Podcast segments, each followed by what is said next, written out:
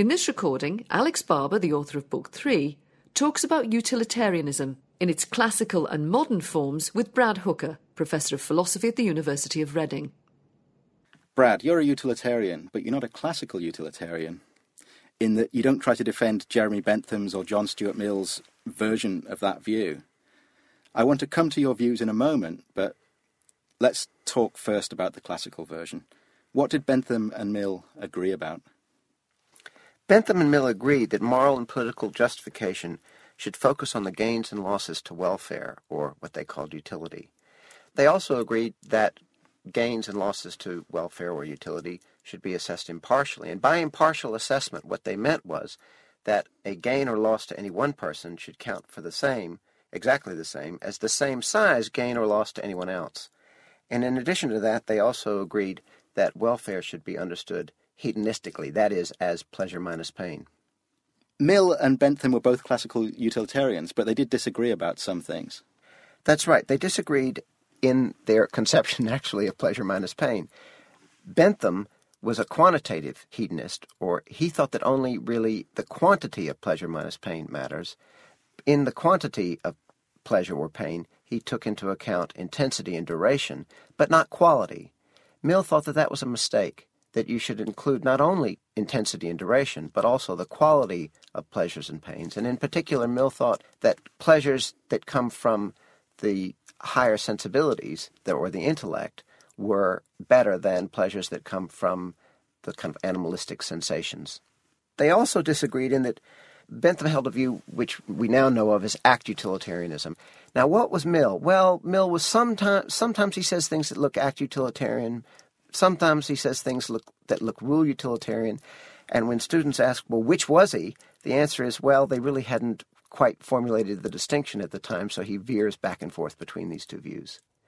So an act utilitarian applies the test of utility to acts, and a rule utilitarian applies the test of utility to rules, and then says that the right acts are the acts which comply with the rules with the most utility. And can you give an example of where an act utilitarian would do one thing, whereas a rule utilitarian would do some other thing? Yes, suppose that you and I happen to be in the locker room at the local swimming pool at the same time, and in my wallet is uh, 50 pounds, and in your wallet is very little, and you're quite hungry. We're not friends or anything, but you happen to notice that my wallet is fatter than yours, and that you're quite hungry.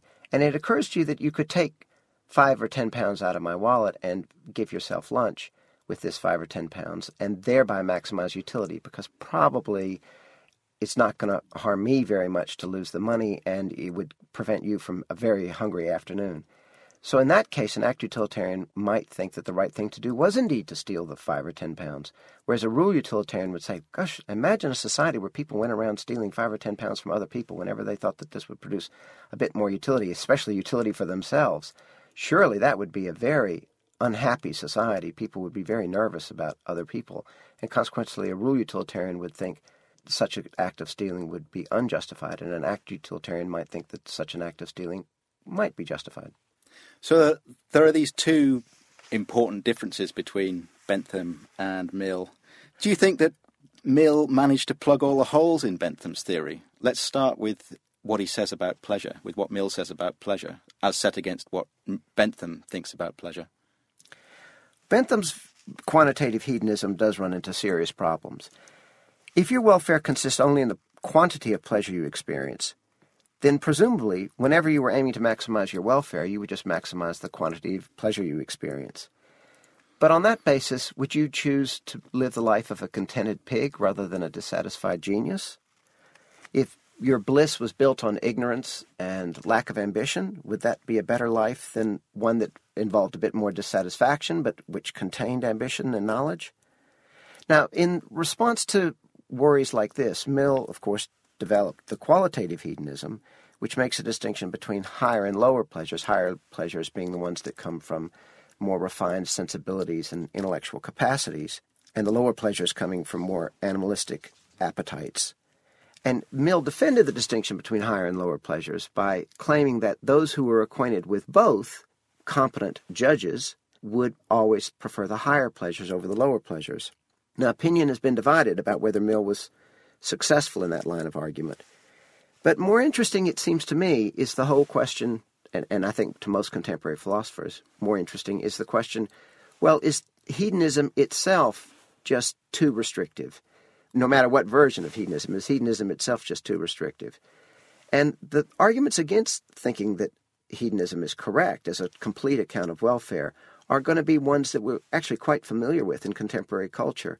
For example, movies like The Matrix and The Truman Show illustrate that somebody might seem to have introspectively discernible sensations or experiences which taken as experiences seem very desirable, but because they involve massive illusion and perhaps in a kind of way in a fraud and distortion, are less good than a life would be that involved a bit more dissatisfaction, but where the person was actually involved in real relationships of friendship and really had knowledge of their surroundings and were really achieving things.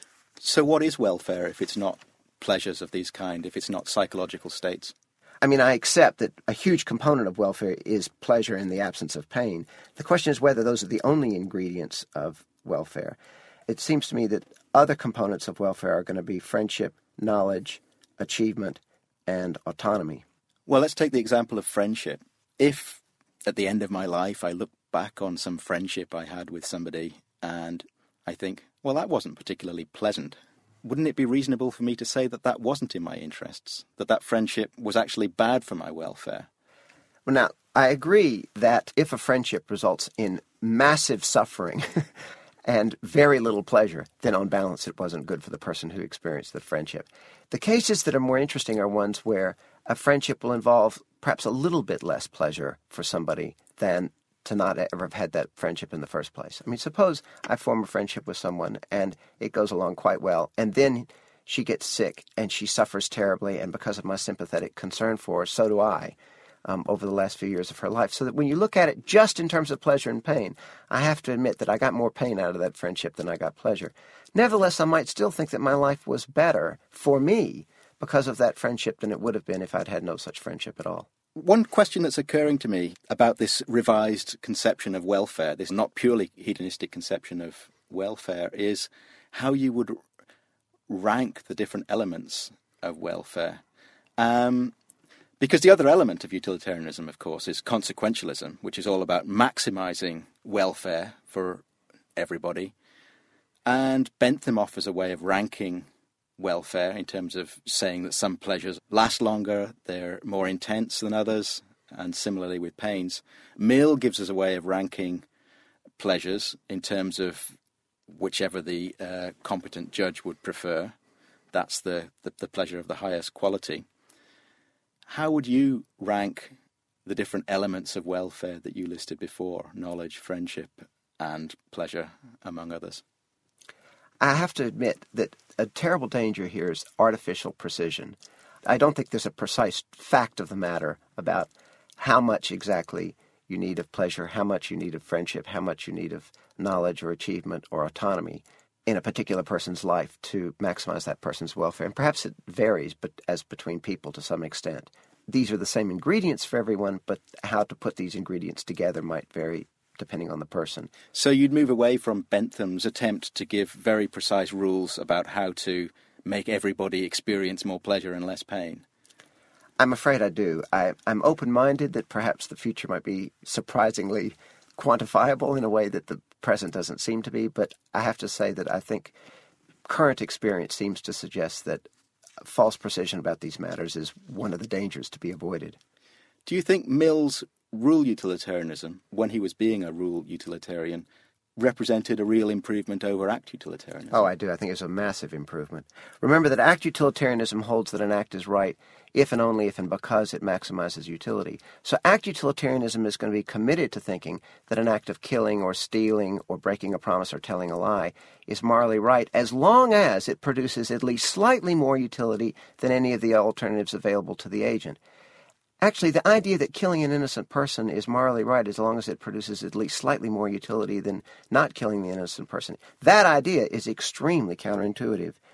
And those kinds of counterexamples to act utilitarianism have seemed to many people absolutely fatal to the theory. But can rule utilitarianism do any better? Well, The, according to the best formulation of rule utilitarianism, an act is morally wrong if it would be forbidden by a code of rules whose acceptance by more or less everyone would maximize expected utility. And when we ask ourselves, would the acceptance of a code of rules forbidding killing innocent people or stealing or breaking promises or telling lies, then we say, oh, yes, well, the, the code of rule, the acceptance of which would produce maximized utility, would indeed forbid these acts. And so rule utilitarianism can explain why those acts are wrong. Why, why would it forbid them? Rule utilitarianism would forbid such acts because when we imagine people with all the human weaknesses to which humans are prone, trying to apply the rule maximize utility, we run into two problems. First of all, there's a terrible problem. Well, could they even calculate the utility consequences? Could they get the information they would need in order to calculate the utility consequences? And in very, very many cases, perhaps most cases, the answer to that question is no. But even if they could begin to calculate the utility consequences, can we trust them to calculate them impartially? And the answer to that question has also got to be no. So a rule utilitarian would say, look, it, it would actually produce way less utility if people ran around trying to calculate the utility consequences in case by case basis, rather than just sticking to these tried and tested rules. But doesn't rule utilitarianism face objections of its own? It does, and many people have thought these objections are fatal. The most common objection to rule utilitarianism is that it's incoherent, since rule utilitarianism sometimes requires us not to maximize utility. How can it be that rule utilitarianism, which is fundamentally utilitarian, sometimes tells us not to maximize utility? But I think that objection is mistaken because it assumes that rule utilitarianism includes an overriding duty to maximize utility. And I don't think that the code, the acceptance of which by everyone would produce the most utility, would include a rule that's an overriding rule, always maximize utility. So I think that the objection that rule utilitarianism is incoherent actually won't wash. Bentham didn't think that his utility principle could be defended or that it needed to be defended because it was just so glaringly, obviously true. And he comes across as quite dogmatic and almost insulting towards those who disagree with him. How would you argue in favour of utilitarianism in your version of it anyway? Or do you agree with Bentham that it doesn't need a defence? Oh, I certainly think it needs a defence. And it seems to me the way to argue in favour of rule utilitarianism, or indeed any other kind of utilitarianism, is not to start with a utilitarian premise, but instead to start with the contention that of all the moral theories out there, this form of utilitarianism makes the best sense of our considered moral convictions. Now, what do I mean by making the best sense of our considered moral convictions? Well, for one thing, we want a moral theory that agrees with our considered moral convictions about what's right and wrong in specific cases. And that was, remember, my objection to act utilitarianism. In addition to that, not only do we want agreement about what's right in specific cases, but we also want a moral theory which provides an impartial, unifying, fundamental principle that justifies our various specific moral convictions. But don't our considered moral convictions change over time, making it impossible to provide an impartial justification of any moral theory? I'm thinking, for example, that in ancient Greece, slavery was regarded as perfectly okay, in fact, unavoidable. But now we don't take that view. Oh, I agree that perhaps a rule utilitarian view wouldn't be defensible to an ancient Greek person who defended slavery. I, I admit that if somebody has a certain set of convictions, then perhaps rule utilitarianism is not going to make best sense of them.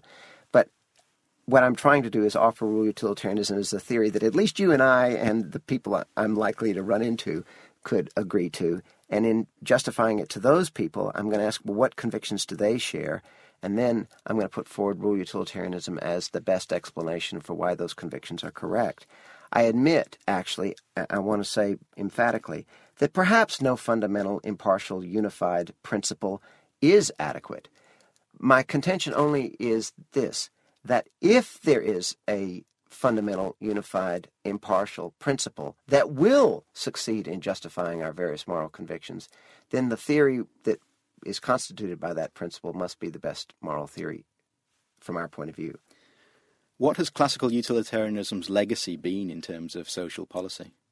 classical utilitarianism has been a source of reform and many of the policies that we now take for granted. Mill was himself one of the great champions of equal rights for women, as an example, and Bentham one of the great early champions of considering the suffering of animals as well as humans. Utilitarians have tended to favor egalitarian social policies What I think it, what's more important than the particular social policies that utilitarians have supported, are now supporting, is their general approach to social policy, which is that proposed social policies should be assessed in terms of the consequences on the welfare of everyone, impartially calculated, and that the indirect as well as direct effects need to be taken into consideration. Rule utilitarianism does this, and in effect, I think it's established itself as the default approach to social policy decisions. But hasn't this dominance of rule utilitarianism in recent social policy sometimes had a, quite a pernicious effect? And I'm thinking here of a tendency to promote only those policies whose effects can be measured, such as, for example, the ability to spell or do arithmetic, or bringing down crime or getting more money. Isn't there a danger that social goods that are harder to measure, like liberty or spontaneity, or social cohesion, or tradition, these are all left to look after themselves? I mean, I agree that perhaps reading Bentham too much might push people towards looking for social policies with clearly quantifiable outcomes. And in fact, that can have bad consequences because many of the most important things are not precisely quantifiable at all. And what we have to make do with is impressionistic and fairly vague judgments about when something is better or worse than something else. My view of welfare is that it's quantifiable, yes, but certainly not precisely so, and sometimes very hard to measure. So you're a rule utilitarian. Are there any aspects of the theory or your version of it that leave you uneasy? Well, first of all, I don't really call myself a rule utilitarian, but instead a rule consequentialist. And the difference is that it seems to me that in addition to considering the amount of welfare when we assess rules, we should also consider how that welfare is distributed, whether equally or unequally. And for this reason, I call myself a consequentialist rather than a utilitarian. But more generally, what's a problem for rule consequentialism is that, first of all, there may be some counterexample or set of counterexamples that you propose to me now or somebody else to proposes tomorrow that show that the theory, in fact, will not cohere with our considered moral convictions. So there's that potential fatality to the theory. And in addition to that, I'm not at all sure how the theory should accommodate fairness. And in fact, that's the research I'm doing now. Brad Hooker, thank you very much. From the Open University. For more information, go to www.open.ac.uk forward slash use.